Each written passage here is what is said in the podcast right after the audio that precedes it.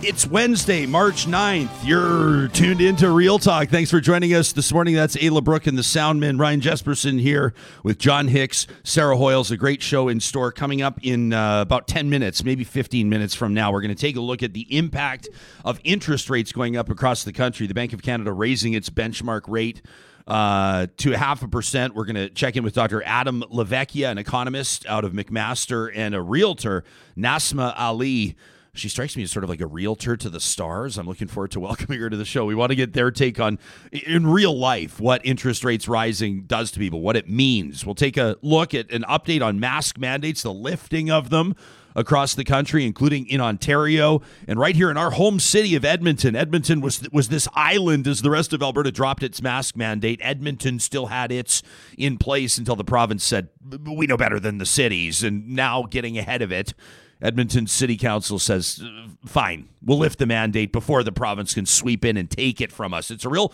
power struggle on that front. We're going to talk to an author today of an upcoming book, David McRaney, uh, How Minds Change. And, and why do some people never change their minds? It feels timely, doesn't it? Oh, and of course, Alberta's premier's got himself a radio show. So we'll talk about that too. These conversations happen because we have amazing sponsors like the team at Bitcoin Well. They've been with us since day one as Canada's first and only publicly traded ATM company. People are always going to me. People always come up and ask me questions. First of all, if you're looking for great insight into cryptocurrency, I'm just going to tell you to go talk to Benny and Adam and the team at Bitcoin Well. But people say, why do I need a Bitcoin ATM? Why don't I just use apps on my phone? You know, there's actual reasons. It comes to security, when it comes to whether or not you have uh, essentially custodial power over that investment. In other words, does the app hold your money or do you have your funds? You know how that goes too? I mean, these are things that matter. If you feel like your head's spinning, you want someone to simplify it for you, I recommend Bitcoin Well into the sponsors tab on our website at ryanjespersen.com. Real Talk starts right now. Here's Ryan Jespersen. So the, the news breaks yesterday. An email was leaked from uh, an internal source within a, a multi billion dollar media company. You know, let me tell you, uh, the real talk this morning, friends, people are reaching out to me, including my good friend, the Titan of Talk, Charles Adler, Canada's most legendary talk radio host. You know, he and I were together on air uh, with this big media conglomerate for a number of years. And and upon news that Alberta's premier is going to get his own radio show on a station where where I and, and Charles Adler, for that matter, used to have shows, Adler says, you know, something tells me the opening monologue for Real Talk today is going to be real exceptional. Says I generally listen to the podcast later in the day. Thanks, Chuck. He says, but today he's listening in live. It's good to know that the Titan is tuned in. Everybody's talking about this. The the announcement, and, and I'm wrestling with it, friends, to be honest with you, the real talk, the announcement that, that Jason Kenney's getting his own show on 630 CHED and 770 CHQR. It's there's so much to talk about. There's so much to get into. There are so many angles here, so many fair questions that people have. And at the same time, quite frankly, I don't really want to advertise for the show. You know what I'm saying? It's good for them that everybody's talking about it. Probably not good for them what everybody's saying, though. It's a Saturday call in show. The premier's going to be sitting in studio. He's going to be taking questions from screened callers. The name of the show Your Province, Your Premier. It has kind of a church vibe to it, doesn't it? If not that, it has a, maybe a bit of a, of a North Korean vibe to it. Your Province, your premier. I mean, as I joked about on Twitter uh, just yesterday as well, Alberta's justice minister. Did you see this? Tyler Shandro. He's he's the new justice minister, just named to the portfolio amid an investigation by the Law Society of Alberta. So, so this is already a story, pretty interesting one that Tyler Shandro is Alberta's new justice minister. Well, yesterday, out of nowhere, seemingly, he tweets in November of 19, former Ukrainian president they gave a speech in Edmonton stating that Jason Kenney is the godfather of the modern Ukrainian army. Says Alberta's justice minister, with projects like Operation Unifier, he considers our premier to be the godfather of the forces who are fighting Putin today. Okay. The godfather of the Ukrainian army. Normal observation to make as Kiev is being bombarded by Russian forces and, and the world comes together, leaders, presidents, and prime ministers and chancellors to determine the best international course of action. Let's pause for a moment to reflect that our dear leader is recognized as the godfather of the Ukrainian fighters. Okay. And then on the flip side, let's also make sure we tune into his radio show, Your Province, Your Premier. Now, there's the angle here that people will wonder about with regards to the commerce of this. Like, who's paying for this?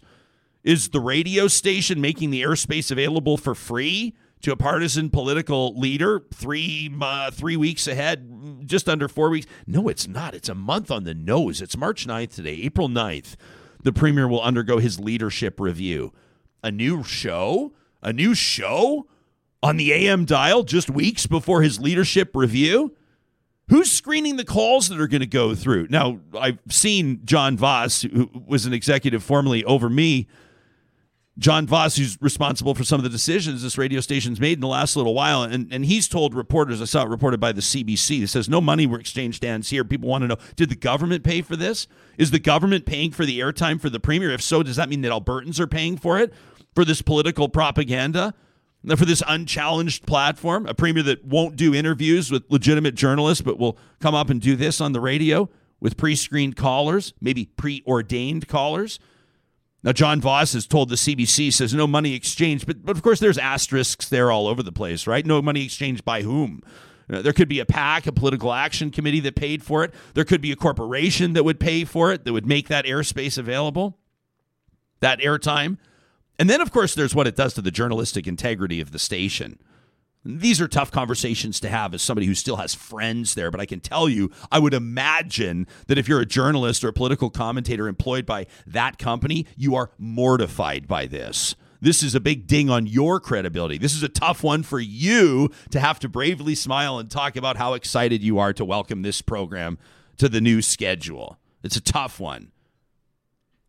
And of course, is what it does to the reputation of the station too, right? Some people are saying, well, this is pretty on brand. I mean, at least now they're just upfront about which political party they want to win and who they're trying to help. I mean, your province, your premier.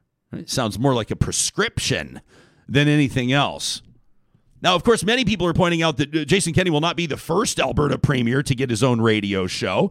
If you're of a certain vintage, you know about Bible Bill Aberhart and, of course, all of his broadcasts. But what about Ernest Manning, Alberta's longest serving premier in history? I want to bring you an excerpt. This is this is going to be a bit foreign for some of you. This is going to be unlike anything that you've heard in quite some time, but precedent has been set. Now, this is hard to imagine a political leader hosting a show like this and speaking like this publicly. But this is former Alberta Premier Ernest Manning on the radio back in 1951. Check this out.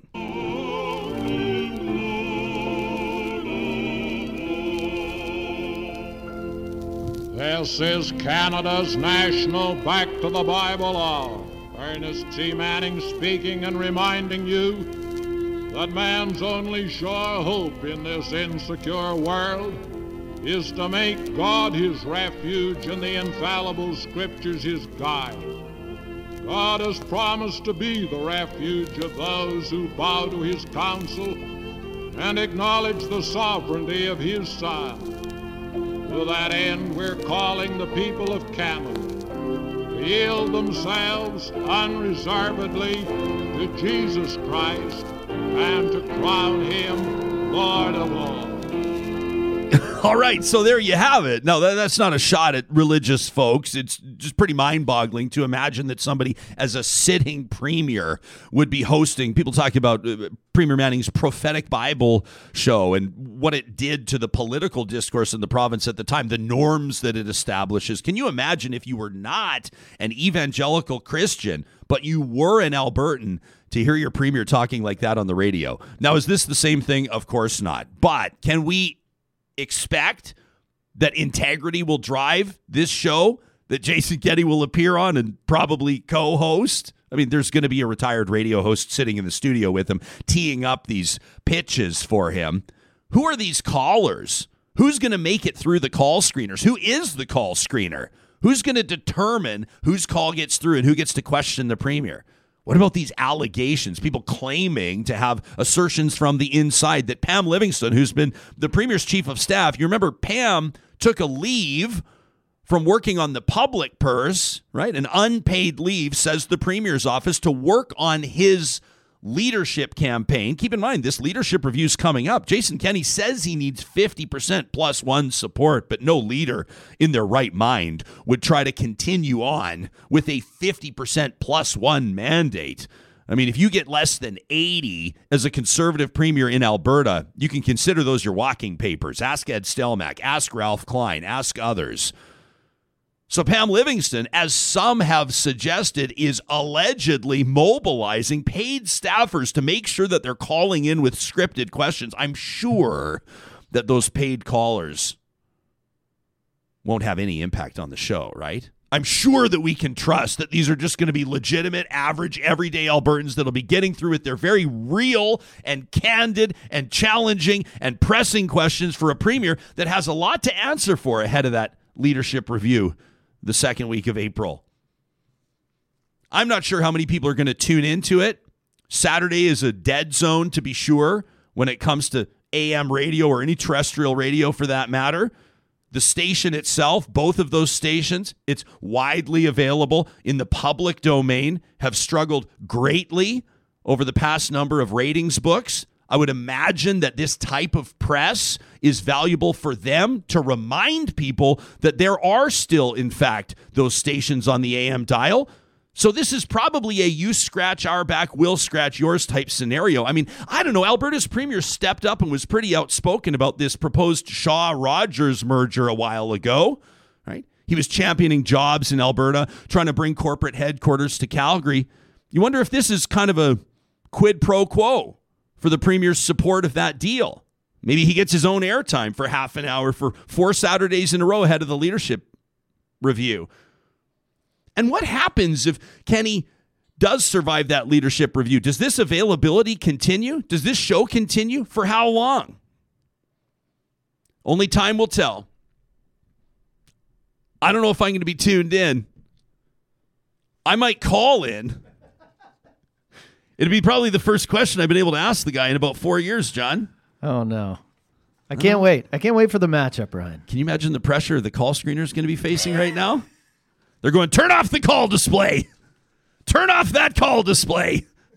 You can let me know what you think about this. I suspect that we're going to get some emails on this to Trash Talk to talk at ryanjespersen.com. Trash Talk is coming up on Friday, and that's presented by our friends at Local Environmental. I want to remind you if you go to localenvironmental.ca right now, you're going to see their, their absolutely revamped website. Looks fantastic. Uh, they've been evolving and growing their services. You know, you think of them as recycling and waste management. It's what they've been doing for more than 25 years, still family owned in Alberta and Saskatchewan. Now, portable toilets, fencing, water hauling, landfill services, vacuum trucks. The acquisitions that they're making uh, are growing their footprints into these communities across the prairies as they continue to grow the business and what they can offer you. You can get a quote today at localenvironmental.ca. We're going to be talking about the cost of living and inflation in just a moment. Uh, our friends at Park Power know that. I mean, they're in the business of electricity and natural gas. They are aware that many people's utility bills are doubling and have doubled over the past month or two. It means a lot for families, especially families on a relatively rigid budget. Park Power is here to help with that. This is a great day, a great opportunity today to go compare rates on internet, electricity, and natural gas at parkpower.ca. If you bundle services with them, if you go with at least two services or maybe all three, you're going to save on administrative costs. And do not forget, when you bring your business over, the promo code 2022 Real Talk gets you $70 off your first bill at parkpower.ca. Sherwood Dodge and St. Albert Dodge offer Alberta's best selection of not just new, but pre owned Jeeps and Dodge, including the Ram 1500 TRX. This is the truck everybody's talking about, more than 700 horsepower. There's not a trailer that that thing won't pull. And of course, the Jeep Wagoneer, Jeep's re entry into the luxury full size SUV market. If you've been thinking Escalade, Navigator, X5, X7, make sure you check out the Wagoneer at St. Albert and Sherwood Dodge. Real Talkers, you were telling us that your wallets are feeling pain right now. You're letting us know that the cost of living is going up. We've been talking on this show about the increased rates, electricity, natural gas. You just heard it there. What about interest rates impacting things like mortgages, even lines of credit and other loans? And of course, there's the cost of living that comes with groceries and everyday things like fuel you're putting in your car. That's the subject of our roundtable coming up Friday at 9 o'clock Mountain, 11 o'clock Eastern. Well, the Bank of Canada just a week ago today raising its benchmark interest rate to a half a percent, expected to be the first of a series of small rate hikes in an attempt to tame that inflation that's risen to its highest point in decades. This is the first time the bank's raised its rate in four years. Uh, before the pandemic, the rate was a one and three quarter percent. Um, before the bank dropped it by a point and a half to try to help the economy took some desperate and drastic measures over the past while to help people stay on their feet. Well, this means that more than half of Canadians say they cannot keep up with the cost of living right now. That, according to a new survey from the Angus Reid Institute. Dr. Adam LaVecchia teaches economics at McMaster University in Hamilton, Ontario. He's also a research affiliate at an independent economic research firm, the Institute of Labor Economics. Nasma Ali is a realtor based out of Toronto, founder of the One Group Agency. Uh, she studied computer engineering. She's worked in the corporate world uh, for 10 years before getting into real estate. And since making that move, she's worked with more than 200 clients a year, trading more than $300 million in real estate. I'm grateful that the both of you are joining us. Nasima, before we talk to you about the impact this is having on markets and, the, and, and, and realty across the country, what it's going to do to consumers, home buyers, and home sellers, uh, Dr. LaVecchia, can we get from you an assessment of what a move like this, raising a benchmark rate to a half a percent, does to the average Canadian? So, um, uh, a rate increase like this uh, is going to impact Canadians in a number of ways. Uh, each person uh, that gets imp- impacted uh, is going to be uh, feeling this differently depending on their personal situation. so, the higher interest rate is going to mean higher borrowing costs for people that have mortgages, lines of credit, and even flexible rate credit cards. Uh, it's going to mean higher interest on your savings for people that uh, hold GICs or money in savings accounts. Uh, this is going to affect uh, stock price values and other things like that. And so there's going to be a number of ways in which uh, a move like this is going to impact the finances of a typical household. Nasma, as you as you conduct your, your business through the course of a week, as you correspond with your clients and, and, talk to them about what they're looking for, either from a buying or a selling standpoint, how much of an impact does a move like this have? I mean, do you gain some clients? Do you lose some clients? Do some people's dreams dissipate with the news? Nasma, can you hear me? Okay, we maybe don't have Nasma, Johnny. So why don't we go back to the good doctor for now, and we'll get that figured out. So, so Adam, who who is most susceptible here right now? Uh, who, who who is it that's really vulnerable right now? Who's in trouble? Yeah, so I mean, um, the the impact is is going to is going to vary in a number of ways. I mean, so on the mortgage side, for example, uh, fixed rate mortgages have actually been rising uh, for quite a while now in, in the lead up to this uh, this rate increase. So th- this rate increase is really only going to hit the pocketbooks of people that are in flexible rate uh, mortgages or uh, lines of credit, home equity lines of credit, or with flexible rate credit cards. Um, and because interest rates are so low, a given uh, percentage point increase in interest rates uh, starting from a low value is going to uh, hit pocketbooks relatively harder. So, for example, if you're starting from a, a rate of a quarter of a percent and you increase by a quarter of a percent, you're doubling, right? As opposed to if you were starting at, say, a higher rate, like 3%, a quarter of a percent increase uh, doesn't increase the rate by as much. So, um, you're not going to need to see interest rates rise, rise as much as they would have in the past in order to have the same kind of uh, pocketbook impact as they would today, because we're starting from a lower base. I want to let people know that are they're expecting to hear from Nasma. She's experiencing uh, an issue with her connection, and we'll get her back on the show some other time. But Adam, it means we get to pick your brain a little bit more here. I don't want to get too into the weeds, just down one avenue. I mean, we've got you here as an economist. You can help us understand the big picture. Uh, but I do want to continue on with regards to those monthly payments, and in particular, typically people's biggest monthly expense is going to be their housing, right? Typically, their mortgage. Is this an instance where that stress test? That was introduced a short time ago that, that I know, and I want I want I wanted to ask Nassim about this because I know realtors haven't been a really big fan of it, generally speaking. But does this stress test bail people out a, a little bit? I mean, is this going to save some people's bacon that might otherwise be overstretched?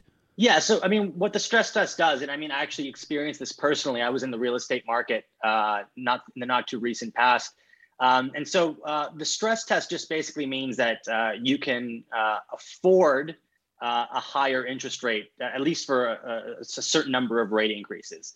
Um, mean, meaning that you know it, it, it's within your capacity to pay. Uh, that doesn't mean that it's not going to affect you, right? Because at the end of the day, if your variable rate mortgage or your line of credit payment or your credit card payment goes up, uh, that that that's going to have to come from somewhere, right? So it's going to mean less spending on other things, or it's going to mean uh, that you're going to have to come up with some additional income from somewhere else. Can I can I ask you a question I should probably know the answer to? How, how does raising a benchmark interest rate tamp down inflation? Like in layperson's terms, how does that actually work? Yeah. So, so the idea, uh, so what interest rates are is interest rates are basically the the price of money, right? So the price of uh, moving spending from in one period like today into the future, right? So if if, if the interest rate gets higher, uh, it becomes uh, you know more costly uh, to uh, spend money today compared to the future because the reward to saving and the penalty for borrowing is going to go up right? And so um, the idea behind raising interest rates is to sort of tamp in that uh, current spending uh, through the demand side. Typically, uh, you you want to the the idea is to cool down the economy that way.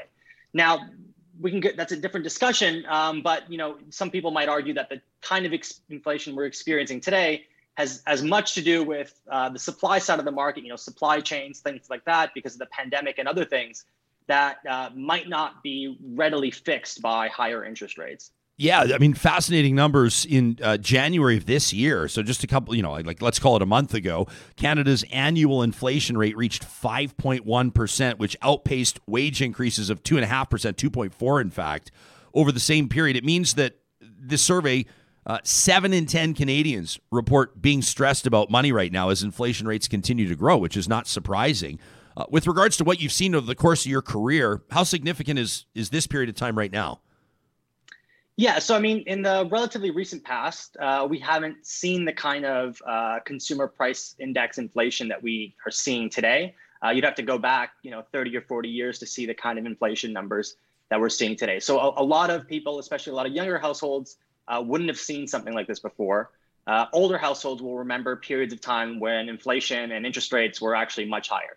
I mean, at the end of the day, um, uh, you know, even though inflation interest rates are rising today, uh, they're still relatively low by historical standards. Uh, so, you know, people that might be renewing a, a fixed rate mortgage, a five-year fixed rate mortgage today, uh, these are people that would have taken that mortgage out five years ago in 2017. And at the renewal today, you know, the, the interest rate's not going to be that different than it was in 2017, perhaps even still a bit lower.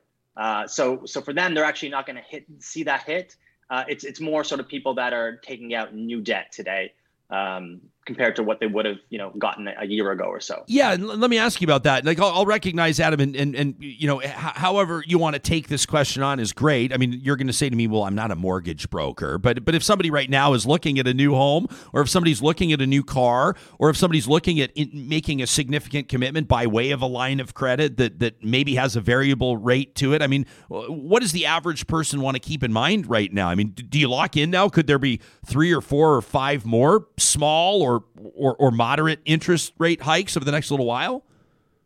Yeah, so so I'm not an interest rate forecaster, so it's, it's going to be hard for me to comment directly on how, how many rate increases um, sure. you know are are, are going to happen in the next say 12 months or something like that. I think the Bank of Canada has signaled that they expect rates to rise, meaning multiple increases. What that exact number is, um, you know, other people are, are, are you know more qualified than me to comment on that.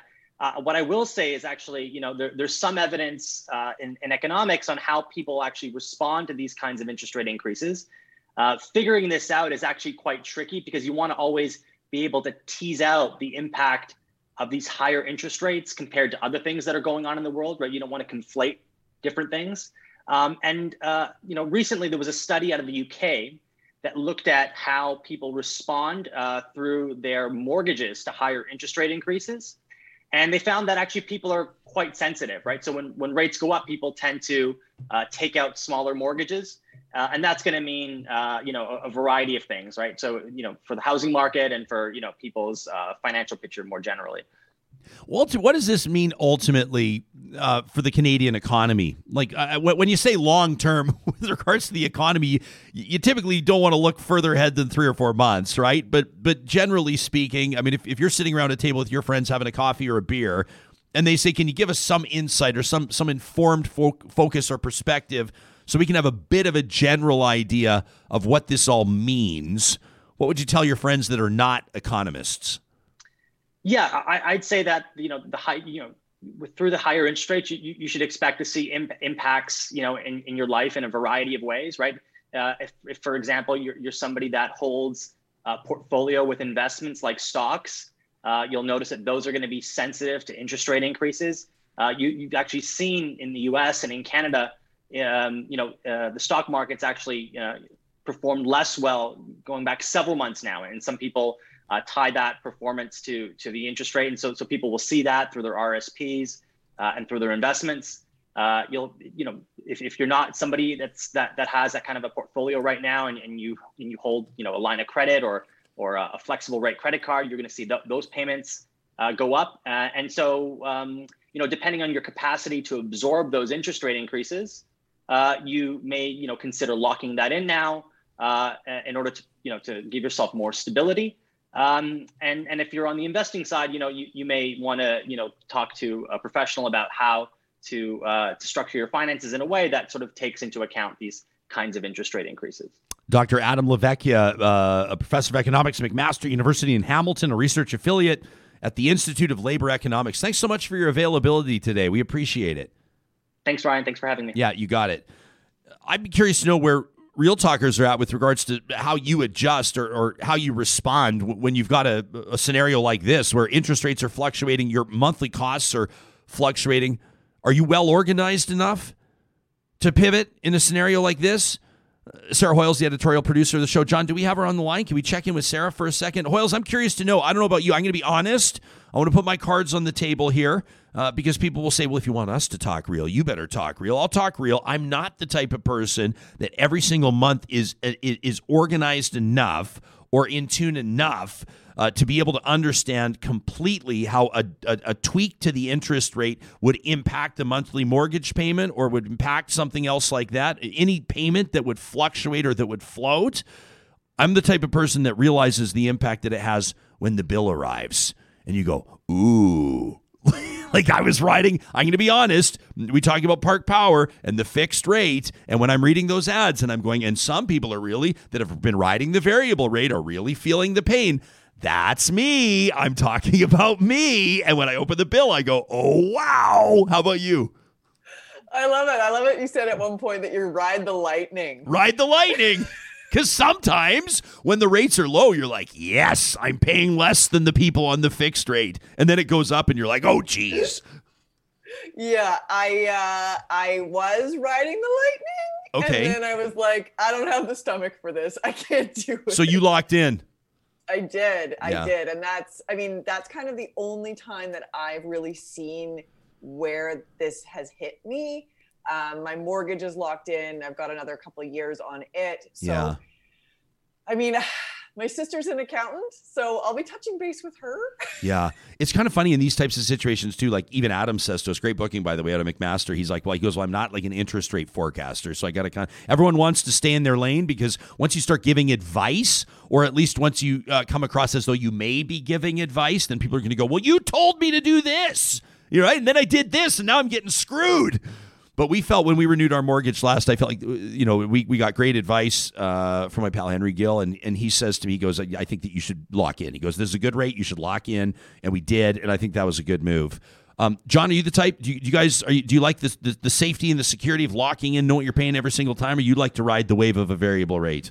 I like to ride the wave. I like to be a little, uh, yeah, throw Living caution on. to the wind. Living on the edge.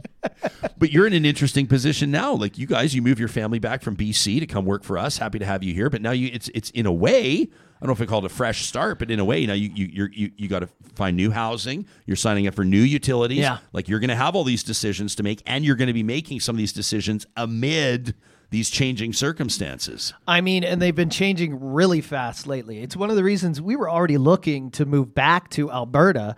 Um, and then when you gave me the offer, we just moved. My uh, wife worked at the Realtors Association in Kelowna, and every day would be a horror story. She yeah. would come home, look at look at the interest rates rising, look at the cost of housing rising. Let's get back to Alberta. And yeah it's going to change here too. But three, yeah, then more and more, years. more and more people moving back here. And then all of a exactly. sudden, the dollars going to go here. But then that's good news for people that have investments here. Exactly. It's good news for people that are empty nesters or people that are ready to to sort of make that transition from the uh, what do you call the fledgling chicks, and then and then they become the big beautiful birds, the snowbirds. When you go from from from working chick to snowbird, that evolution. I think the t- the main point here is you know get some property now before it gets too expensive. Yeah. Right? Sue says we locked in with Park Power and says we're very happy. Thanks, Jespo. Nice job, Sue.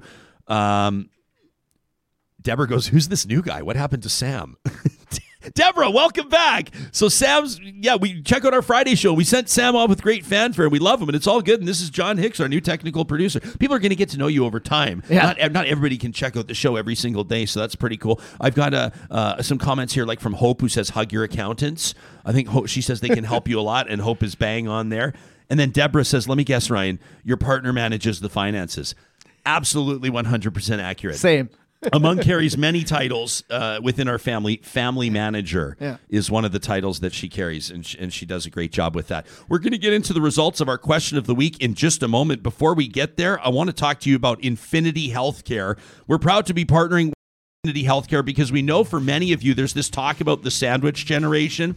You're still in the stage of life where you're looking after your kids, or at least you're helping them out. That might mean that they're in high school or transitioning into post secondary or if you're amazing like my parents were helping me out even after post secondary. And then you've got your folks that you're looking after too. And you're trying to figure out how to balance that. Like, is mom or dad or his grandma or grandpa getting their medications every single day? Is the cat getting fed? Do they have somebody to talk to when you can't be there? Are they making sure that they're getting to their appointments on time? Like, is their laundry in the proper place? Are they being well cared for on a daily basis? This is Infinity Healthcare's wheelhouse, and they're especially proud of their personality matching. It comes with the experience. They don't hire a home care professional for your loved one until everybody agrees it's a good fit. You can find out more at infinity 8.ca. Our friends at Freson Brothers want to let you know that they've got some great specials coming up heading into St. Patrick's Day, and that includes their St. Patty's Day dinner. You can check it out. Your lucky day, the all you can eat St. Patty's Day dinner right here at Freson.com. It goes this Saturday, March 12th from 4 to 8 p.m. Just $20 per person at select Freson Brothers locations. And of course, their St. Patty's Day 20% off meat sale. Their meat sale back 20% off in the butcher shop on the actual St. Patrick's Day, March 17th. Time to stock up. You can check them out at freson.com. By the way, I was looking at my phone calendar the other day. You know that in Newfoundland and Labrador, they celebrate St. Patrick's Day on the 14th? They're three days ahead of everybody else. They get it in early, right? What is this? They got like they're a half hour ahead on the time zone. They go to St. Patrick's Day three days early. Do they just observe it for like three days? Is that how it goes in Newfoundland and Labrador? Newfoundlanders have always been ahead of the curve. I love it. Well, they're not afraid to have a good time, uh, which is good. Uh, every week, we partner with our uh, research and strategy firm at Y Station to present our Get Real question of the week. And hundreds of you chime in to let us know where you're at with regards to issues of the day. Uh, let's take a look at our most recent results. The top line report for this, the full report is already in your email inbox if you support us on Patreon. Thanks for that to those of you that do. More details at ryanjespersen.com. Let's take a look at some of these observations. When it comes to the war in Ukraine, 34%, let's say one in three of those surveyed, believe the war will only end if NATO gets directly involved. That could involve things like a no fly zone, as Vladimir Zelensky's been talking about. So that's an interesting takeaway from this. Let's get to the next one. Only 13% of you that responded to our survey, just 13% believe that nuclear attack by Russia is not on the table. Huh. In other words, 87% of you believe that it's a possibility. Here's another interesting one. One in three of you, 32% of you, believe that economic sanctions will only hurt Russian citizens and will not pressure Vladimir Putin. That's an interesting one. You don't have faith that that's the best way to go, or at least not the only way to go. Here's another one. Half of you, 51% of Real Talkers surveyed, believe we should provide supplies and support for Ukraine, but not troops. 31% of you want to see Canadian boots on the ground. You want to see Canadians getting into the fight. Here's another one 91% of you, a resounding majority of Real Talkers surveyed, 91% see this as unprovoked aggression by Russia on Ukraine. What the hell do the other 9% of you think? Right. Uh, the most disturbing finding, I think, on this is that I don't know, I'm laughing. Uh, 29% of you believe that the world will just watch Russia take pieces of Ukraine and never intervene effectively, which was also kind of a, a striking number once our friends at Y Station started to comb through this data and provide it to us. Uh, we, we asked you about creative sanctions or punishments you've seen, sanctions or punishments that you think would be effective. Uh, I mean, McDonald's is ceasing operations in Russia. And some of you go, oh boy, now you know it's serious. McDonald's is out. That's actually a thing. Uh, Pornhub recently blocked access to any user in Russia. Oh, man. As means of putting pressure on Vladimir Putin. you take away McDonald's and Pornhub, you're going to have a lot of pissed off Russians. Right? Can we agree? One of you said you got to cut off all internet access to the outside world. That would cut off financial, entertainment, and other services. Now, keep in mind, I'm not an expert on firewalls. Uh, we've got a whole bunch of features coming up on this. We talked about misinformation on Monday, and we're going to be talking about some of some of the more digital powers that are uh, at the uh, you know at the disposal of world leaders here. But I guess you could probably argue for or against taking away internet access. How do you combat disinformation? Another one of you have said that uh, denying Russian planes access to other countries' airspaces is a vital step after the threat to use nuclear weapons. Another one of you said the International Taekwondo Association revoking Vladimir Putin's black belt was absolutely awesome. Which we know he didn't earn. You, you know he didn't earn. Have you ever seen his hockey highlights? Where they have Putin out with all these like KHL players. And he scores like, like nine. He scores nine goals in a row. Yeah, it's like Kim Jong Un, and what did he say the first time he played golf? Said he had like 15 holes in one, and then he decided to retire. Ridiculous. We asked you about anything else. Fill in the blanks. Let us know what's on your mind. One of you said, I, th- I, think that this may finally be the end of Vladimir Putin. All the people that have profited off him, gained power from him, have lost it all in a week. The Russian currency is in the dumps. More and more sanctions are getting piled on. I think all the oligarchs have the, that have allowed him to stay in power may have finally had enough. Maybe. I mean, that's a question of power balance and who holds it. And another one of you says, This has been a refreshing show of solidarity and strength from Western allies and companies and groups that have been condemning this aggressive action. You can check out our new question of the week. It's up right now, ready for you on our website. You just go to ryanjespersen.com. You go to the connect link right at the top, and you click on question of the week. We're asking you globally, nationally, provincially, everywhere you turn, there are impactful decisions, historic events transpiring right now. And so we want to know where you're at on three different stories that we're following. Number one, gas taxes and the price of fuel. We're going to drop in on this on Friday. So, in about 48 hours from now, when we kick off our Friday roundtable, talking about fuel prices, and we'll broaden the conversation out from there. We're going to be taking a look at our dashboard for our question of the week. We're going to say two days in, here's what real talkers are saying about the price of fuel and gas taxes. We'll continue to pick your brain on what you believe is appropriate action from countries, including Canada, in the war in Ukraine. And of course, your thoughts as we've made our way out from International Women's Day yesterday. If you missed our conversations yesterday, uh, coordinated by producer Sarah Hoyles on International Women's Day, I encourage you to check those out. You can, of course, find our podcast archive, our YouTube archive, anywhere you stream your content. They got an amazing email. I love this one from Sharon. It made us think yesterday. She says, uh, Ryan and Sarah, she says, I'm really worried that International Women's Day has turned into a Hallmark holiday. Uh, performative actions. Says its history is from labor specifically workplace disasters and horrible working conditions experienced by women and children. Sounds a little bit like the history of Labor Day, but I don't want to get us off track. But same sort of a thing. Labor Day right now, everybody is just long weekend, go camping, get bombed.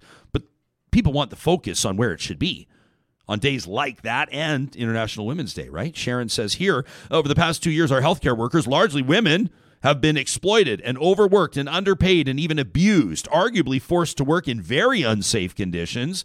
It feels similar to what was happening in the factories in the 1900s that sparked International Women's Day in the first place, says Sharon. She goes, I'll be tuned in again today. Awesome stuff.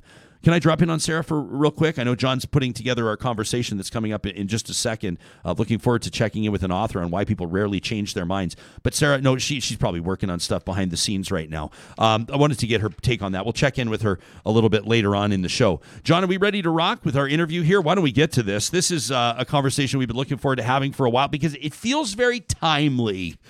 Although maybe I'm just feeling more sensitive to it now. Maybe it's always been this way. People rigid in belief people having a hard time hearing out the other side or different opinions, people taking issues with talk shows, welcoming guests that maybe they don't 100% agree with all the time. Is everybody willingly locking themselves into echo chambers? David McRaney is a science journalist, fascinated with brains and minds and culture. He's the creator and host of the You Are Not So Smart podcast, the documentary audio documentary exploring genius, and the author of You Are Not So Smart, You Are Now Less Dumb, and coming out in June of this year, the book How Minds Change. David McRaney making his Real Talk debut. Thanks for making time for us and welcome to the show. Oh my God! Thank you so much for having me. This is going to be super fun. Am I am I right or wrong? Am I on or way off? That it seems to me like people are more rigid in belief and sheltering themselves from different opinions than ever before? Or am I just oversensitive?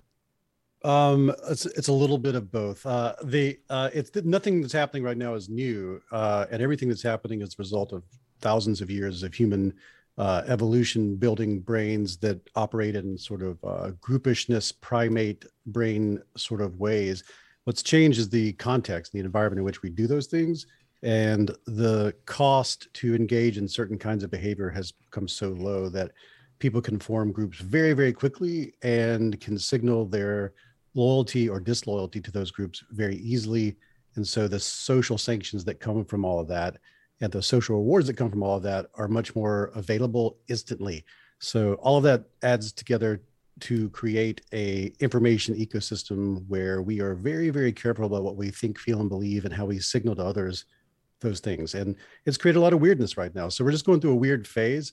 And uh, since we have so much access to what happens when other people do things that are off um, it's generated this bizarre moment. It feels a lot more uh, echo chambery than it actually is. And mm. misinformation mm. seems to be a lot more powerful than it actually is according to the research.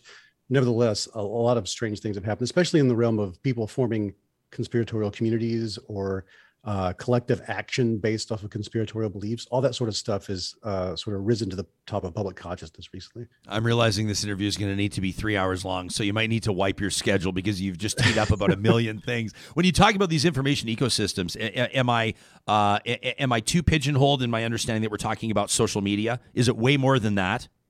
It's everything. I mean, there's a I'm a big fan of Marshall McLuhan. I'm sure you are too. The, yeah, you the, bet. We've we've phased into the next thing, and that means it's still everything needs to find its level, and to find like what is a YouTube video, like what what is it? You know, you know, you get on when you watch something and it feels like that feels like a YouTube video. So the the voice of that has started to find itself.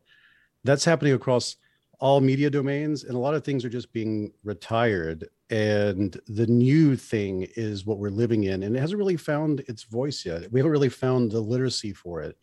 And we all get to live through a very bizarre moment but it's across everything. Like uh as what really has happened is we're in a very fragmented media environment and there are people who uh really trust their news sources and there are people who don't trust news sources at all. And that's forming communities where you do or do not decide to believe something or you have low or high confidence in something based off where it comes from. And for some people it's just fine. Like i'm getting my news from say the new york times or i'm getting it from a science journal. Cool. For a whole a lot of other people it's like those sources are untrustworthy. Mm. and that means i have to go looking for people who are, i can trust. And if they say, say something that i don't trust i have to keep going and going and going. And you can finally get into some very fringy places. In 1970 where would you find these fringy places compared to today where I can just hang out on Reddit all day long, or I can find some sort of uh, alternate social media environment where everyone there seems to be aligned with my anxieties and values. This is something that's new, and that's uh, it's only new in, in the sense that the access to it is everywhere, and we've all been invited to the conversation in a way that we've never had before. And so there's a populist uh, flavor to just the information ecosystem itself, and it doesn't know what to do with it. Like uh, people who have positions of power and privilege in that s- ecosystem don't really know how to operate within this new environment in a way that seems to be uh, gaining them purchase. And mm. it's fun to watch uh, and terrifying at the same time. I'm very optimistic about all of this, but at the same time, a lot of bizarre, awful, weird things are happening in addition to all the cool stuff that's happening. I just scribbled optimism down on my page, and I'll ask you about why you're optimistic. But but first, let's talk about why so many people are so pessimistic and why sure. some people are even terrified about this. I mean, I mean, you take a look at, at just the profession of journalism, and there's an acknowledgement from within and from outside that there is a trust problem. That's undeniable. Polling shows it around the world. I mean, people would say, well, well, where did all this mistrust of the CBC in Canada or the New York Times or, or other outlets, the Wall Street Journal or the BBC, where did this come from? And other folks will quite fairly ask, well, why should trust just be inherent and implied? Mm-hmm. And so then you have to ask, I think, what have been the contributing factors to people starting to lose trust? Because if you take a look over the years, including over the decades, trust in the profession of journalism is dropping. It is. Is that because of the politics of it? I mean, is that because of people like Donald Trump talking about the failing New York Times and fake news and, and all that kind of stuff? Or, or has this been a long time coming? It's been a long time coming. I I think this is just the. I mean, there are many there are many different reasons why this is taking place, but the one of the prevailing influences is everyone joined the conversation. That's really what happened. Social media led to smartphones, smartphones, social media, internet access, cheap access to all these things uh, all of a sudden everyone's online we're all having a conversation together and then we have all these contexts to have those conversations. So i like to talk about i like to use flat earthers as the example of this because flat earthers i spend a lot of time with flat earthers. The uh the they're sort of apolitical and neutral so it's a nice way to talk about it. Uh everything that happens within that community happens in political communities happens in uh, every community where people are debating things and talking about things getting mad at each other and aren't sure who's telling the truth and who to trust but one of the things I love about that community is they are joining a conversation they weren't invited to. And so there are gatekeepers in politics, gatekeepers in media, gatekeepers in academia who were having those conversations. Like if a book came out, there were a select group of people who would get together and decide, is that a good book? And then they would tell you about it, and you'd read about it, but you weren't part of that. Now we're all part of it. And in the flat earth community, there are things like, is the earth round? Uh, this evidence seems to suggest it isn't. This evidence says it does. I don't know. Maybe we should do our own research. Since they just joined the conversation, in addition to that, they don't join the institutions that were having the conversations without them. They start doing some of the research that's already been done because they want to see it for themselves, and they'll eventually get to the same like conclusions, but it may take them a minute. And I think that's happening across all domains. There are places where people modulated by mistrust modulated by very high anxiety and, and high uncertainty are having their own conversation about something that they're recapitulating things that feels to people who have been either uh, in a position of privilege or they have enjoyed that from media environments are like why are they doing this? And there's this uh, frustration of letting it run its course but that's what has to happen. This, the, everyone has to join the conversation and everyone has to be respected in a way that allows for that to reach its natural conclusion so we can move to the next level of whatever weirdness is coming out of this new information ecosystem. We've got some really interesting comments on our live chat right now. Uh, we're talking to author David McRaney, uh, podcaster as well, of course. Always amazing to have podcasters on the show. Your audio quality is just 10 out of 10. We just love it. Uh, Tracy says, My daughter did her thesis on the concept that people who are less rigid thinkers are actually happier in general. She says, now that seems like a no brainer, but go tell that to rigid thinkers. That from Tracy. That's an interesting observation. Oh yeah, that's all. That all comes down to uh, in, in my new book. We, I talk a lot about how we form our beliefs and attitudes and values, and how they change. And it all comes down to these two um, mechanisms called assimilation and accommodation.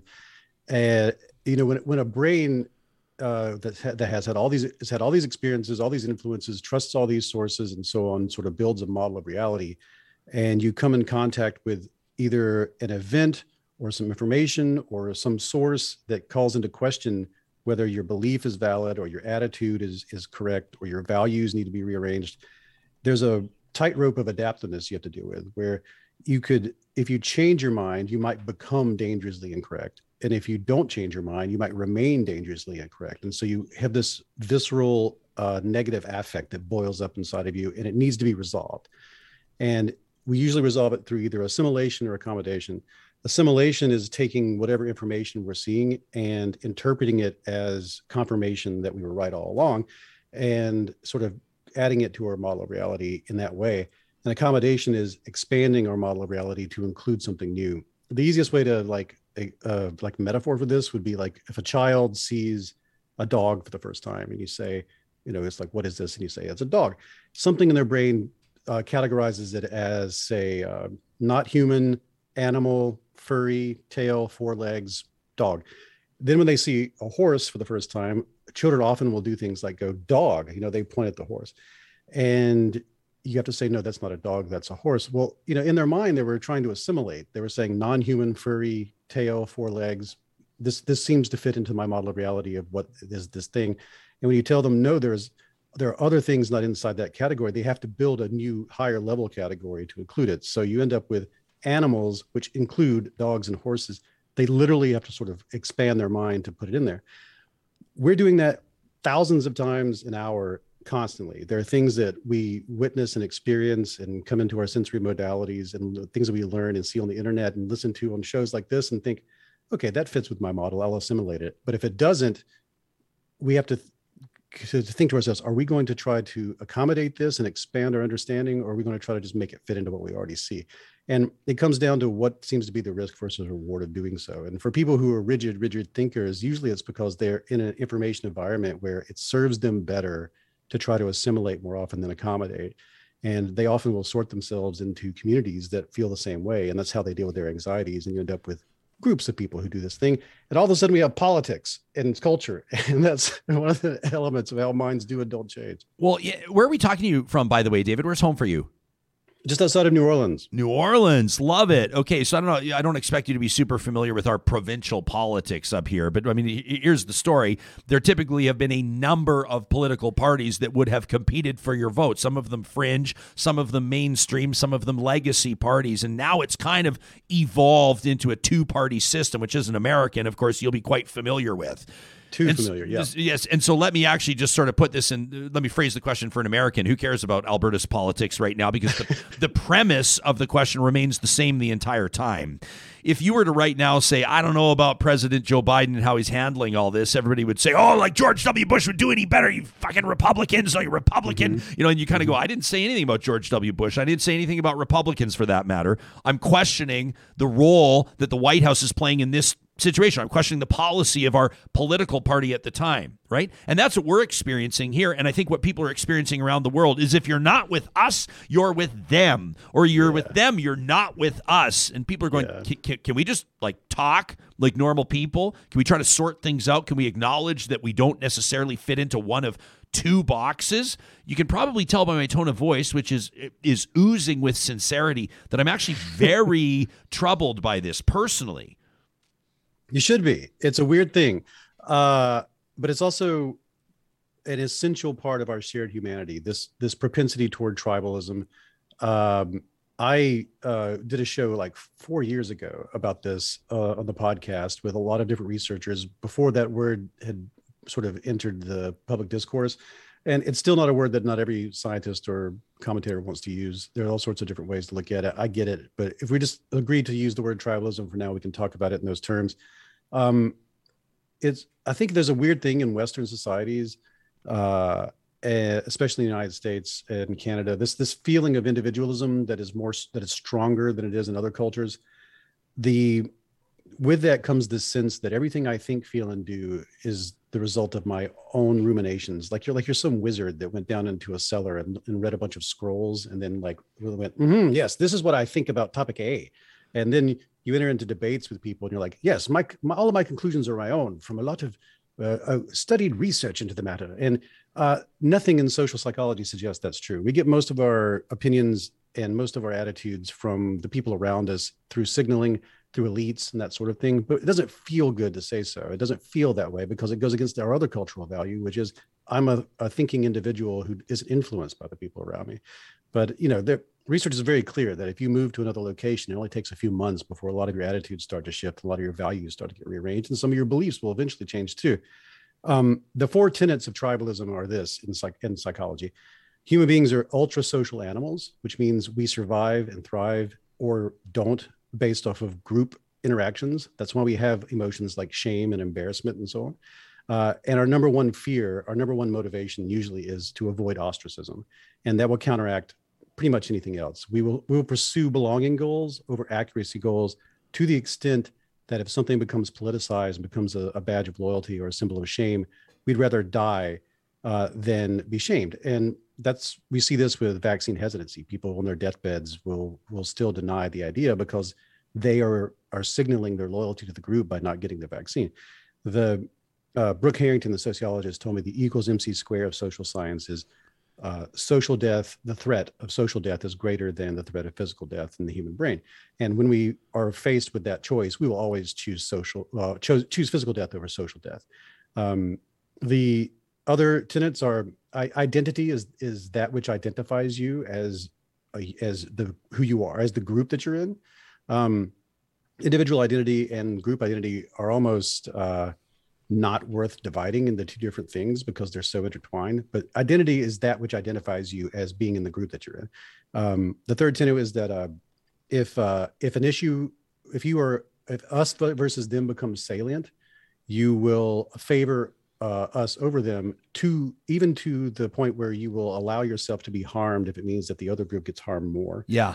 And uh, the final tenet is um, anything can become politicized. Like anything. Like uh, like wearing glasses could become politicized if, if, if some weirdness took place in our in our what about our wearing dialogue, a mask exactly anything anything can become politicized but but the, the other side of that is many of the things we think are not politicized are and many of the things we think because of that many of the debates that are taking place over things that seem like are political issues the issue is irrelevant what's really relevant is how much does this symbolize that I'm a good member of my group versus not being a member of them. And with these four things in play, which all of this stuff is catalyzed, exacerbated by the uh, overwhelming desire to com- always signal your loyalty or avoid ostracism in these new information environments. That means a lot of our political debates aren't actually about politics at all, and we aren't even debating anything.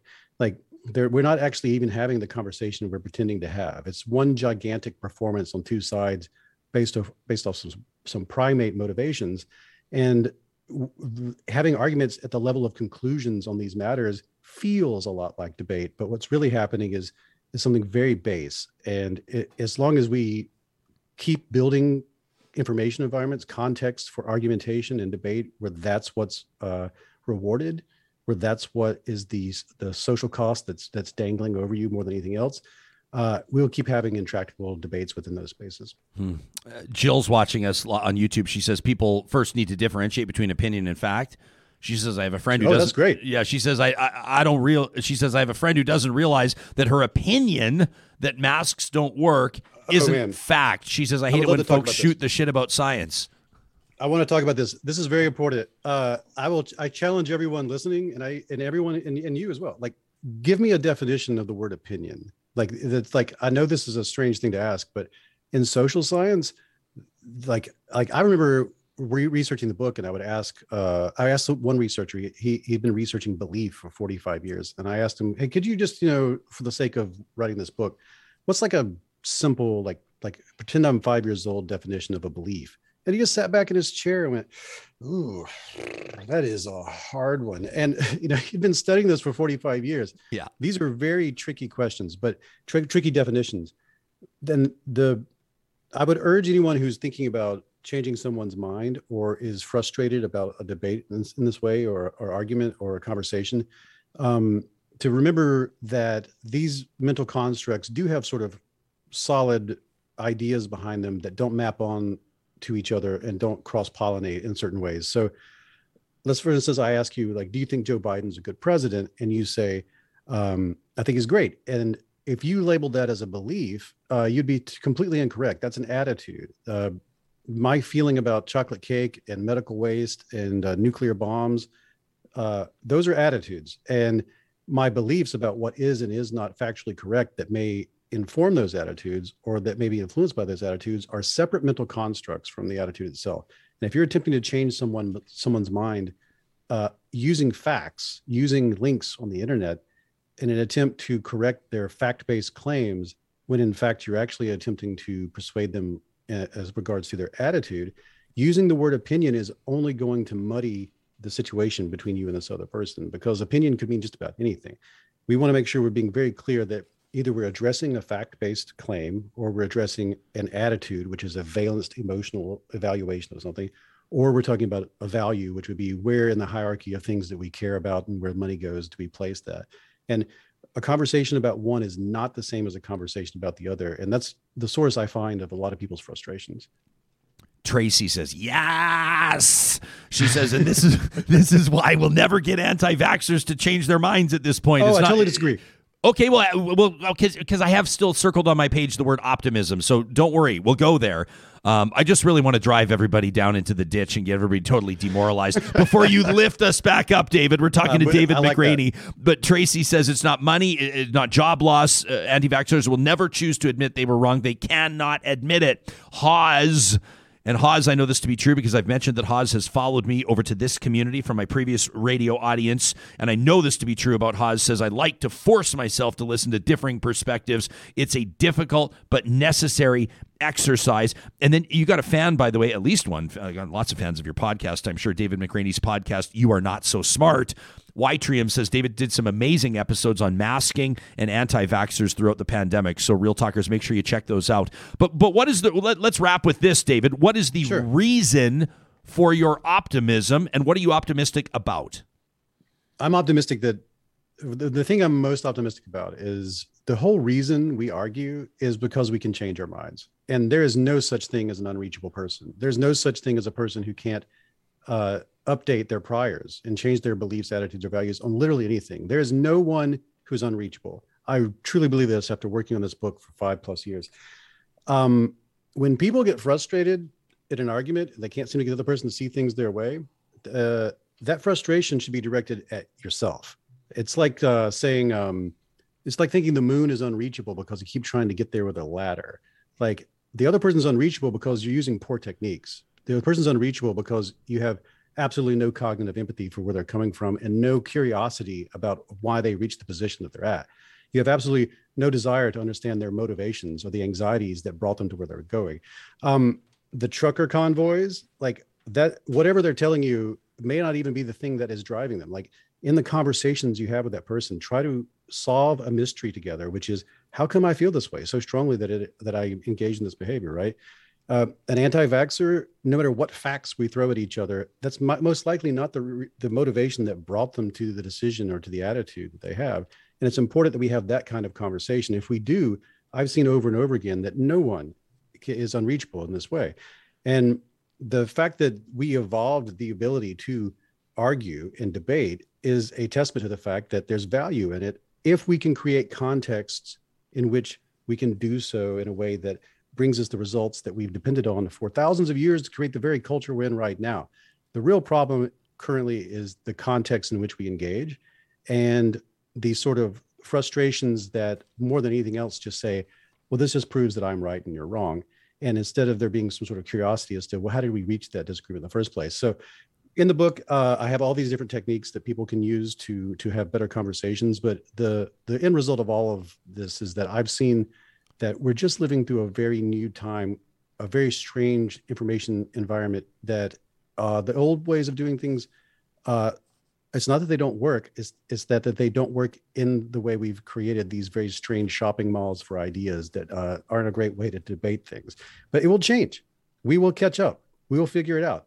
Weird stuff will happen and we'll go through a lot more weird things. But as we break things, we will fix them and they'll be better each time. And I do believe could be 50 years, could be 75 years, but on the other side of it, uh, it'll be like every other Marshall McLuhan moment. We'll come out the other side better arguers, debaters, and democracy and hmm. civilization itself will be stronger for it. I totally believe that. You know, he's from Edmonton, hey, Marshall McLuhan. He's from our hometown here, so yeah. We're, we're I, I, th- I, thought I would get. I thought I would ingratiate myself. I, like that you just you fit him in there a couple of times. I like that. Uh, so you know, it, I'm so grateful for this. We have a, and, and I feel like this show is is uh, this is sort of where we feel like it's important that we can play a role in having real talk that, that doesn't establish zones of black and white that can live in areas of gray that can ask questions that make us uncomfortable that sometimes infuriate people you know there'll be guests on this show with whom people will vociferously disagree and i will mm-hmm. continue to insist that I think that those are important conversations to have. You know, we hosted a, a roundtable on conspiracy theories back on February mm-hmm. 25th. People can check out that episode, including a panelist whose brother has gone full blown, fully off the deep end. I mean, she was talking about, she was very candid about talking about the impact that it's had on her relationship with him, etc.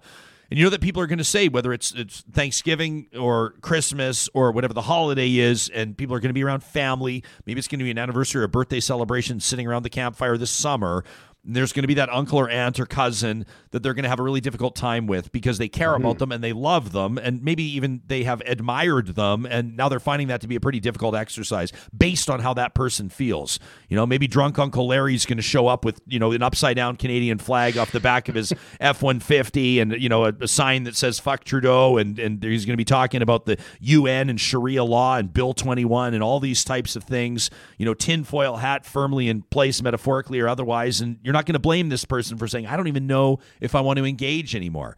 He's not going to change his mind. He's sure as hell not going to change my mind. And as a matter of fact, I'm looking at maybe just kind of pressing pause or even hitting flush on that relationship.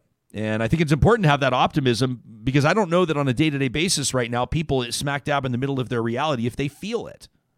I understand. I understand. But when you when you meet with that with that uncle, like really avoid trying to have a debate about the conclusions and the facts of the matter and attempt to try to go backwards through their chain of processing and say and figure out how did they arrive at those conclusions?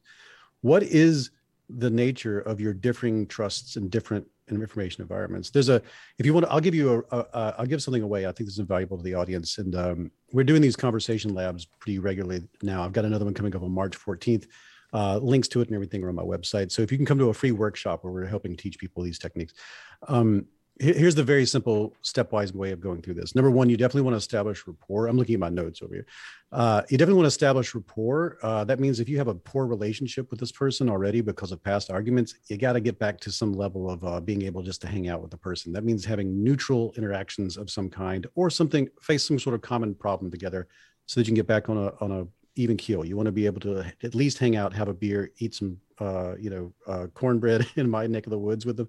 Then, um, when you actually talk about the thing, if we're talking about a fact-based claim, uh, you want to ask for the claim, confirm the claim, uh, uh, repeating it back in your own words, and ask if you've done a good job. Uh, then ask them for some sort of uh, clarity of their definitions, whatever they're talking about. Ask them to define those things. Then use their definitions moving forward then ask for a numerical um, level of uh, number of confidence in the claim, like on a scale of one to 10 or zero to 100, how strongly do you believe this? And uh, then ask them what reasons they have to hold that level of confidence.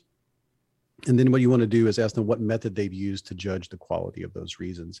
And that's where you want to stick for the rest of the conversation. You want to really talk about how they're judging the the information that's coming into their world and stay there and don't debate. We're not going to try to say I'm right and you're wrong we're going to try to do something that um, I opened the book with the, with the, the dress to demonstrate why this is important. Do you remember the dress? The black the, or the, whatever. Yeah. Yeah, yeah. yeah. yeah.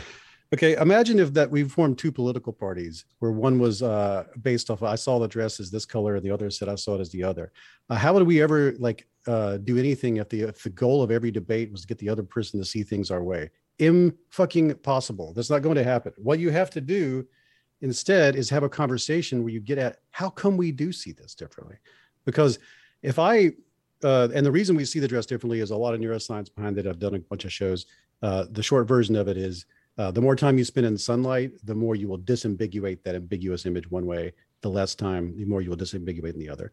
And and your life choices probably led to how much sunlight you, you get on a daily basis which led to the way you interpret this image but you feel like the way i see this is just the way everybody must see it that i can't imagine that somebody could see it differently than me And if you got into a debate with someone about the dress and your goal was to say, I'm right, you're wrong, and their goal is to say, I'm right and you're wrong, how can this, there's nothing fruitful will come from this. What the only way to get to something worthwhile, the only way to get to the truth is if we turn this into, hey, let's try to solve a mystery together about why we disagree. What do you think is going on there? And that will get you a level higher than that dead end debate where you're what you might actually discover oh we see this differently because of all this deeper all these deeper things that are taking place in our um, you know the, the mental alchemy of our of our lives this can be applied to any issue in politics that people disagree upon uh, and i think that you're more likely to arrive at the truth and more likely to arrive at the ability to um, dis- have somebody in your life who you dis- who you disagree with but you still trust and you can earn you can um benefit from the disagreement. You can benefit from the fact that when we see something unusual and ambiguous, this person disambiguates it this way, I disambiguate it this way. And together that gives us a more three dimensional worldview of what's going on without trying to commit only to mine or the other person's. That's a much more like fruitful way of disagreeing on the internet or elsewhere, and especially at Thanksgiving yeah, uh, I've got this. I mean, these this is the ultimate compliment for you, David. Uh, Kathy says I'm gonna have to listen to this again when I can fully focus. It's a fascinating conversation. Kimberly says I'm gonna have to play this interview over slowly. She says David's smart. She goes, I'm loving this. Uh, David McRaney is the creator and host of You Are Not So Smart, a podcast we want you to subscribe to right now. And his book is coming out the first day of summer on June 21st. How Minds Change: The Surprising Science of Belief, Opinion and persuasion. My man, thanks for this. We appreciate it. Hey, thank you so much. It's been fantastic. Yeah, Love you it. bet. I, I, that, that, conversation fills my bucket to, to, believe that we can have these. You know, I mean, and uh, you know, on the, who is it right now? I saw, I saw a comment. Someone said, "Please don't debate at family gatherings." I feel that way too. It feels like the worst place. You know, sitting around the, the, you know, whatever it is, the birthday table, sitting at the family reunion. Can we not talk politics? Can we not? I mean, sometimes there's going to be an unavoidable. I was talking to somebody the other day that does business with a very prominent person in the city. This person is is in charge of a major business that employs dozens, if not hundreds, of people. And they go that this person, this business leader, has been refusing to wear a mask in work meetings in a business that works with vulnerable people the entirety of this entire thing. And they've had a hard time respecting this person and their business leadership because of the position they've taken here, but they don't speak out because they don't want to get into it. And that's not the nature of their business relationship. It's tough. I sometimes wonder are we just going to be in camps now? We look at people piling on each other on social media. If you're not with us, you're with them. Or if you didn't speak loudly on this, then you must support this. People going, can I just like wrap my mind around things and observe what's going on and get back to the days where I don't know. Am I am I remembering through rose-colored glasses? Am I inaccurately recalling what it used to be like, where we could sit around and talk about things? Were the stakes lower? I don't think they were. I don't know. I mean, do, does, does this resonate with you, John? And, and, and, you're listening to this guy talk about how he's optimistic and he believes we can get back to a point where we can. And he and he has this sincere sort of. I love that his his sincerity comes through in a way that the titles of his works may not. you are not so smart. It's an incredible interview. And you're right. I have to go back. Even there was a lot of information there, but I think you know, the main point is like like think of your opinions when you were like 18. Yeah. And they're so vastly different 10, 15, 20 years later. So I just whenever I'm in a conversation now, I try to do that. I try to pivot, get into that person's shoes and really try to think why do they have this opinion? And yeah. why, why do why do I not? Why do I see the blue dress? But that takes a sincere effort on your part, right? Like it's way easier to just go fuck that guy. Exactly. And people are so entrenched these days. They're exactly like that. Screw it. You're wrong check in with Sarah Hoyles in just a second here. Of course, these conversations don't happen with the sort without the support of, of amazing partners like our friends at the Dairy Queens of Northwest Edmonton and Baseline Road in Sherwood Park. Make sure you give them a follow on Instagram. Who doesn't want to follow Dairy Queen on Instagram?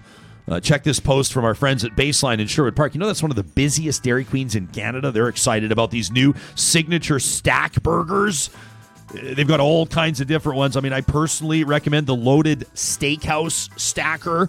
You can make it a single, a double, or even a triple with the onion rings and the bacon. And oh man, paired with a blizzard. We've got Hoyles on the record. Uh, we had Sam on the record. How about you? Do you have a you, wait? No, you're gone vegan. I can't ask you about blizzards. John, I'm sorry. I'm gonna, it's going to take me a while to realize I can't be asking you about dairy all the time. Are you missing Sam? Because he was a burger blizzard. Well, of course, lover. everybody misses Sam, but we love you too. It's not it's not an either or. Uh, but I just I was gonna. Is there? I'm gonna have to ask. Is there like a dairy? There's dairy free dilly bars. Have you tried them? There is, and They're they are at Dairy. Queen. So They're I'll hit it with you, and we'll have some fun. I'm going to find out about the Dairy Queen Dairy Queen dairy free Blizzard. Maybe that's up next for you. So then we can start talking about whether or not you want to get in on the Skor or the. Well, then we need vegan Skor. Oh, jeez, John. I'm sorry. This I was not appreciate supposed to, your This was concern. not supposed to turn into me washing through your dietary. I was just was going to ask your favorite burger. Back in the day, did you have a favorite Blizzard? Back in the day I day, did Oreo. Yeah. uh, I was always an Oreo guy. Hoyles actually convert. This fits into what we talked about with David McRaney. Sarah Hoyles changed my mind. On blizzards? Yes, I was. I didn't even. I wouldn't even. Is she around? Can we bring her in right now? Uh, She, Sarah, this is a credit to you because I was. I was completely closed-minded on blizzards. I was of the. I was the problem. David McRaney would say, "You are the problem." I was Oreo only, and then maybe somebody might say, "Well, you should add a pump of like." What was it like peppermint or something or spearmint or something? You can add like a flavor in with your Oreo, but as long as Oreo was the base, and then you changed my mind to Skor uh, using the power of persuasion. I'm glad. I mean, I just talked about my love of the Skor and the texture. You did. And the sweet. You didn't judge me. I didn't. I just I made space for you, and I said what I enjoyed. Yes, you did. That that was a hell of an interview right there. Uh, that that guy, uh, you know, I, I liked. The most important thing for me was was when he said about halfway through, he goes, "But I am optimistic," and I went, "Oh, thank goodness." At least somebody is, because I've lately I've been starting to lose faith in our ability. Not our. I'm not talking about the people that are here with us right now listening to this. I suspect if you're a regular consumer of this show, that you do have to a certain degree the ability to consider other opinions and to respectfully dialogue with one another. But Hoyles, I, I see evidence all around me that a lot of people just feels like they don't have that. Maybe that either they don't have that skill or maybe they just don't have that interest in considering opinions different than theirs. People are just kind of clumped together these days. It seems. Well, I think I mean that's what David McRaney said is that it's it's human nature. It's it's how we are literally wired. So uh, not surprising. I think there's just more information and more ways to clump together. And I loved the idea like we're figuring it out. We're we're gonna figure it out. It's it. This is new. We're we're we're yeah we're navigating it together Yeah. and like a teenager awkwardly like we don't know how to do this so we're trying to figure out how I uh It's like learning to kiss when you have braces, you know. And if both parties have braces, whew, tell me more Ryan. yeah. Well, yeah, I, like this story too. Yeah, you guys, you guys never like. Did either of you have braces as teenagers? Sure did. I mean, like, Fortunately or unfortunately not, I don't know. But Oh, no, I did you, not. So Hoyles, you did. Um, and now, obviously, I didn't kiss anybody until I got married, of course.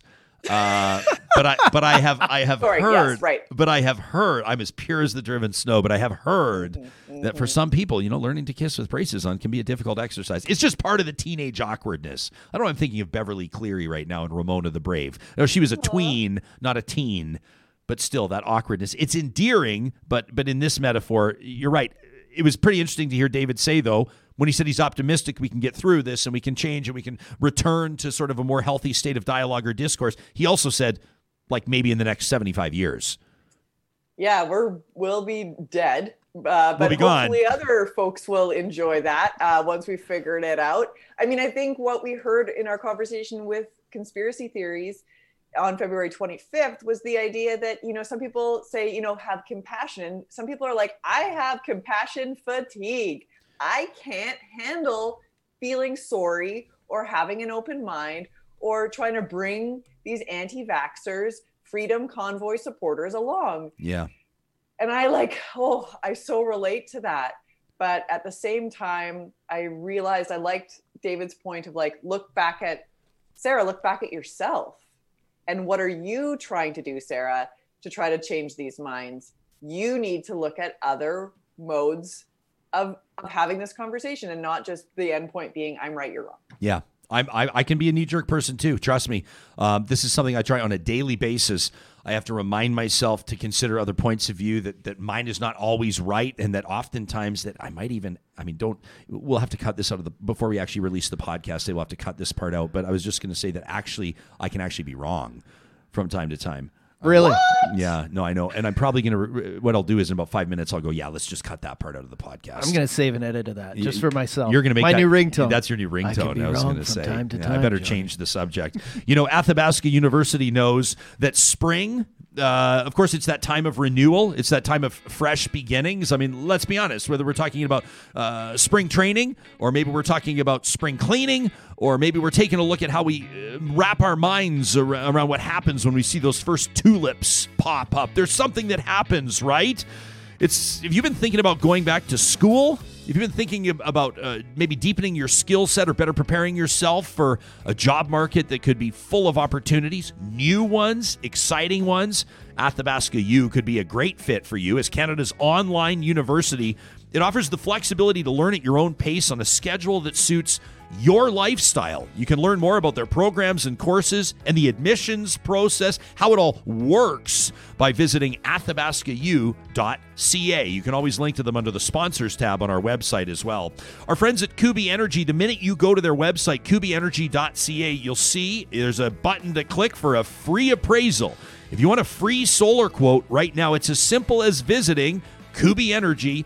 Of course, there's no obligation, but they can give you an idea of what it might look like to get yourself going green. And we were talking about Instagram accounts for a lot of our partners. I encourage you to follow Kubys. They've got these. I mean, Johnny, you on the on the tech side, you can appreciate a good clean install. Hey, Definitely. Oh man, they've got these photos that you can't see uh, any of the wires or the cables. Everything's lined up beautifully. It's, Hide it all. I mean, it's art. These are Tesla certified installers. That's what you get when you invest with the team at Kuby Energy. And of course, same deal with the team at Eden Landscaping. You want your vision executed with precise attention to detail. When you're investing in your outdoor space and bringing it to life, you want to be able to trust a team that is going to do it right the first time, that's going to respect the fact that this, your home, your living space, is your biggest investment and oftentimes your greatest joy. Whether that's edible garden boxes, excavation, stonework, hardscapes, water features, retaining walls, or anything else, trust Eden Landscaping at landscapeedmonton.ca. Before we take you out to Jasper, uh, this is a remarkable story, by the way. Uh, Tourism Jasper presenting my Jasper memories every Wednesday. You know that. We have an email from Debbie. Her Jasper memory is a wild one. I can't wait to share it with you. Sarah Hoyle's keeping an eye on news as it develops. Of course, Sarah, we're keeping an eye on Ukraine, uh, the Chernobyl plant disconnected from the power grid. Everybody's talking about that. I can see it in your posture. Let me describe it for the people listening on the podcast. The minute I brought this up, you took a deep breath. What is it about this story that has everybody talking? yeah, it's been disconnected from the power grid. And as we've mentioned before, they are Ru- Russian commanders are in charge, and staff that are the ones that actually know how to run this thing have to ask for permission to do anything. So, making sure of safety, I'm not sure is paramount. I mean, the idea that NATO says they can't get involved because this is, you know, dealing within Ukraine's borders. Yeah. I I wonder about that because of like nuclear waste and nuclear issues. They don't care where borders No, are. It doesn't care, and it's going to affect the entire human race for millennia. Yeah, I've been reading some really, and I know that we're working on this behind the scenes. I don't want to jinx some of the asks that we have out for interviews on the show, but we've been paying attention to some expert voices that are talking about what nuclear fallout could look like and the probability of Russia invoking that nuclear power and what it could mean. Um, I've been trying to figure out the, the significance of the no fly zone, right? Like, uh, Zelensky is saying he needs NATO to enforce this no fly zone. And then the NATO member nations in particular are saying, listen, if we do that, this could lead to all out, full blown war in Europe. I mean, people are talking about World War II style uh, type scenarios. Uh, this is obviously something where I think everybody feels a little, little bit of tension. Uh, to be quite honest, I was walking the dog yesterday. Here we are in Lake Central Edmonton walking the dog, and a number of Ukrainian flags flying from houses. I mean, people around the world are showing their support here. closer to home and on, on a less serious side, uh, uh, Sarah. I mean, I guess it's serious for the for the what are they the the, the Transport Canada uh, fine recipients. Um, this this is an interesting story with regards to accountability. Everybody was paying attention to this Sunwing party flight. Where did they go? It was at Cancun or something a while ago, and it was basically just a free for all on a Sunwing plane. And now some people are going to pay the piper. What's the deal here? They were headed to Cancun. They boarded the day before New Year's Eve, and some of them were not vaccinated. And by law, they needed to be. So they have now been fined officially with uh, maximum $5,000 each. There's Jeez. six passengers that have now received these penalties. So they're okay. No, follow follow the rules, folks. Come on. I think what bothered me the most was the vaping and jumping up and down on the plane. I'm not a good flyer, so like I would have been screaming at these people. I don't care like I do care about the mask, but it was the vaping, the loud music, the jumping. What do you care about the vaping? It's just everything. If I see smoke on a plane, it better be okay. for a real reason. You know what I mean? What a so, real real reason? like the, we're going. Okay, signal an emergency. So what, if there, what if there is a fire while these people are vaping?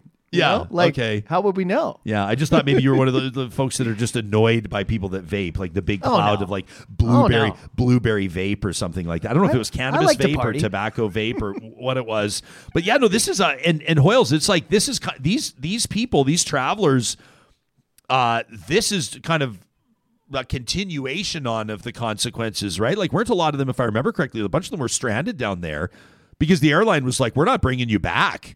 Like you're like this is I mean it's it's kind of funny and not funny at the same time but but I think for a lot of these people um if you've been to that through that stage in life I don't know how old they are but I'm you know, sort of early 20s and let me say hypothetically you buy a flight down to Mexico with all of your coworkers at Earl's restaurant hypothetically speaking and um, hypothetically you take a limo to the airport in which you're crushing coronas.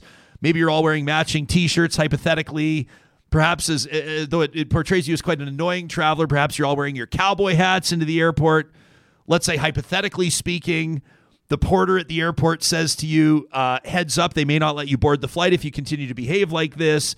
Hypothetically, you make your way to the departure gate, et cetera, et cetera. You're not really thinking of big picture consequences, including $5,000 fines. And the next thing you know, real life smacks you in the face. That's what this sounds like.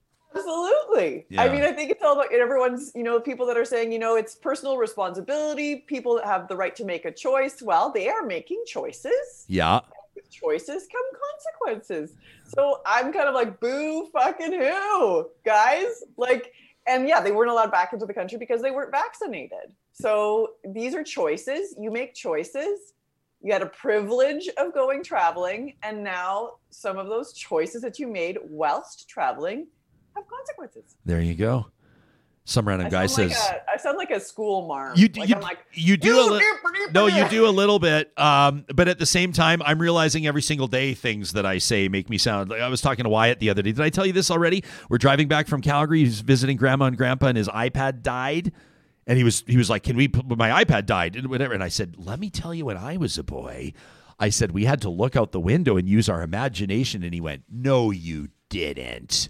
I said, "Oh, I sure did," and I started to talk to him about, you know, like I remember I spy with my I spy, he, and he loves ice. It, it's just a matter of distraction.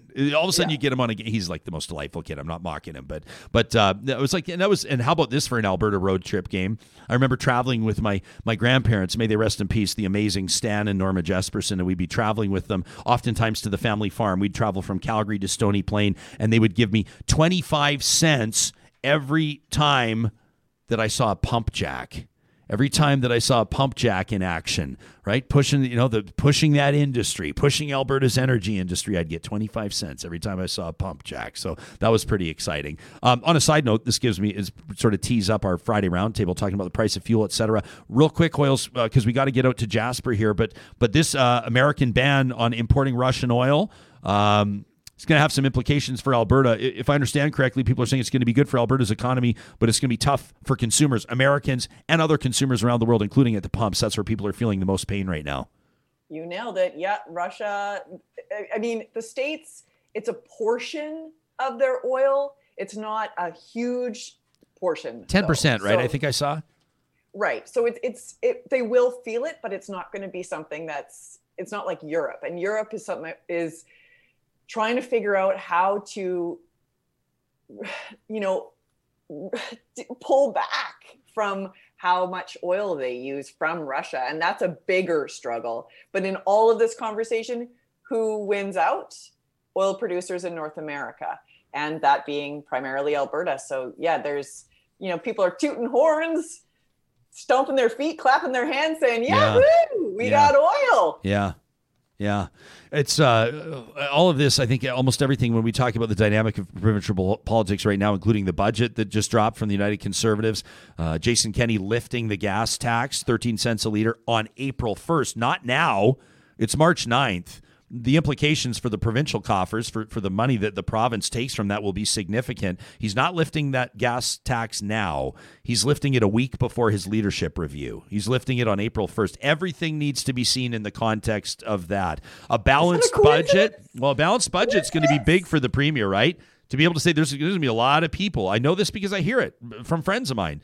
They don't care about all the other stuff. One of my friends, said, I don't care if he went to San Francisco to try to keep gay spouses from seeing people in hospice care 30 years ago. He goes, I care if the budget's balanced. If Jason Kenney can budget the balance, uh, but balance the budget, uh, then then maybe that'll be key to his survival. Uh, as leader of the United Conservatives heading into the next provincial election next year. So, so we shall see. Listen, can we stop talking politics for a second and just maybe head out to Jasper? Hey, does that sound pretty good? Doesn't matter which way you vote or what you believe on matters that can be contentious. Doesn't matter how you're feeling about the pandemic or, I mean, maybe Tourism Jasper right now is going to go, can you just maybe stop talking about all of the divisive and high profile and hot button news stories? And that's kind of the point. That's kind of the point of being able to take this moment to just go, let's go to Jasper National Park. It's a feature we call My Jasper Memories. And we present it every Wednesday in partnership with Tourism Jasper. And today, we want to tell you you know when I threw my notes right there, John, and said, "Can we stop talking about this all?" and threw my notes. It's kind of funny because I need my notes now to talk to about my Jasper memories. No, good news is I, I, I also have them digitally because this show is so very well produced that I have access to my digital notes too. But you know, there's always cool stuff coming up in Jasper, and so let let's take a look at this. You know, we this week want to focus on Jasper's very first mural festival. That's right, we're getting artsy this week. In under two months, Jasper's going to be kicking off its very first mural festival called Uplift. It's happening from April 23rd through May 8th, bringing in street artists from across the country to add color and some unique style to many of Jasper's walls, alleyways, buildings. This is going to be amazing. Jasper's always had a really strong arts and culture scene. You know that and soon you'll be able to see it everywhere you walk. And so while you're out for the festival, again, April 23rd to May 8th, why not try some of other, uh, you know, some of the other iconic springtime activities in Jasper? What about a rafting trip down a heritage river when the spring melt will put it at its most rushy? Yeah, you're looking for action, you'll find it there. What about all the baby wildlife that are starting to make their way in the world? This is a perfect time of year to have that special sighting. Why not get to the top of a mountain with the Jasper Skytram? You won't even break a sweat I mean, unless you're a person that has problems sweating. I mean, for those of you, I feel your pain, but. And then you can hit the open road with a motorcycle tour down the Icefields Parkway. You can find out more about all of this on our website. You just go to jasper.travel slash real talk. And not only will you be able to check out all the past features of my Jasper memories, but you can find more information on this mural festival. I just love it. Now, we ask you to share your Jasper memories with us using the hashtag MyJasper and the hashtag RealTalkRJ. You never know when you might see them featured here on the show. Debbie sent us an email because this is a longer story. This is wild. She says, Back in September of 2019, my husband and I were out on an easy hike. Beautiful day. Our last hike of our getaway out there chose to hike Utopia which starts at the site of the old Miette pool. It's a back and forth hike. We wanted to do maybe two, three K at most says, well, as often happens, went longer than anticipated. And about 5K in, I one misstep, and the next thing I knew, says Debbie, I was sliding face first off the trail down the side of the mountain. She says, out of the corner of my eye, you could see my left foot as it was sliding a horrible angle, pointing the wrong way. What a nightmare. She says, we were unprepared. No jackets, no food, no survival gear. She says, we did have our bear spray, we had a bottle of water, and we were out of cell phone range. And she says, and we had started our hike later in the day. She says it was a bad move on our part. there was weather coming in. She says, So my husband's doing his best to try to make me comfortable, try to keep me warm. And we debated about him going back to get help. But of course, I was terrified. I kept saying, Please don't leave me. And after about 45 minutes of us debating, we heard voices and three ladies coming up from the bottom of Utopia, all of them oddly named Marie. She says, Thank God for the three Maries. It's like the three sisters. She says, The three Maries.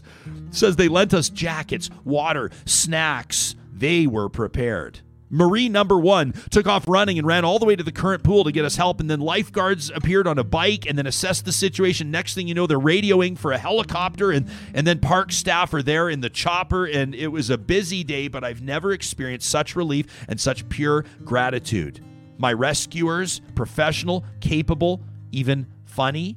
I was put into a sling, and one of the guys came with me, and I was flown up from the trail over the mountains to a stream bed where they were able to put me down and then loaded into the chopper there. The most awe inspiring ride back to the old corrals where I was loaded into an ambulance and the next part of my journey began. Says Debbie, I will never forget the absolute kindness and selflessness of complete strangers that we ran into that day. Everybody pitched in, got us out of a nightmare scenario.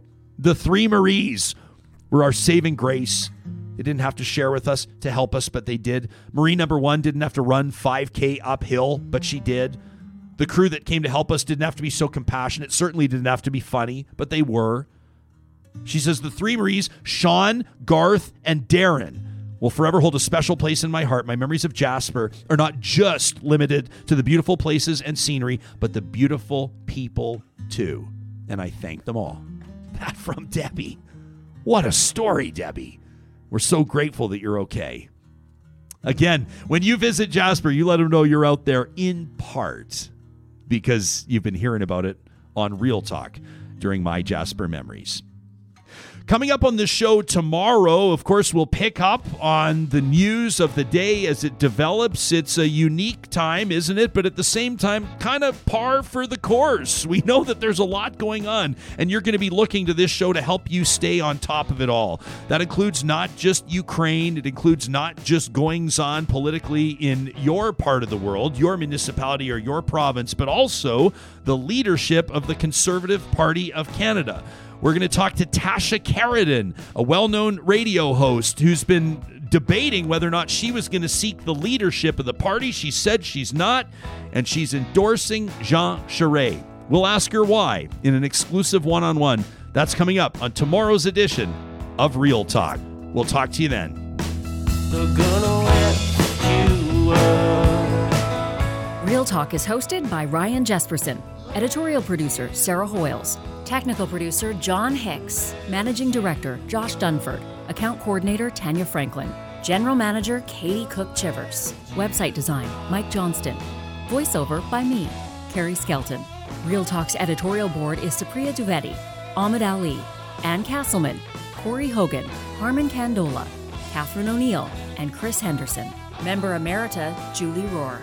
Real Talk is recorded in Edmonton, Alberta on Treaty 6 territory the traditional and ancestral territory of the Cree, Dene, Blackfoot, Saulteaux, and Nakota Sioux, home to Metis settlements and the Metis Nation of Alberta. Real Talk is the flagship property of Relay Communications Group Incorporated. All rights reserved. For more, check out ryanjespersen.com.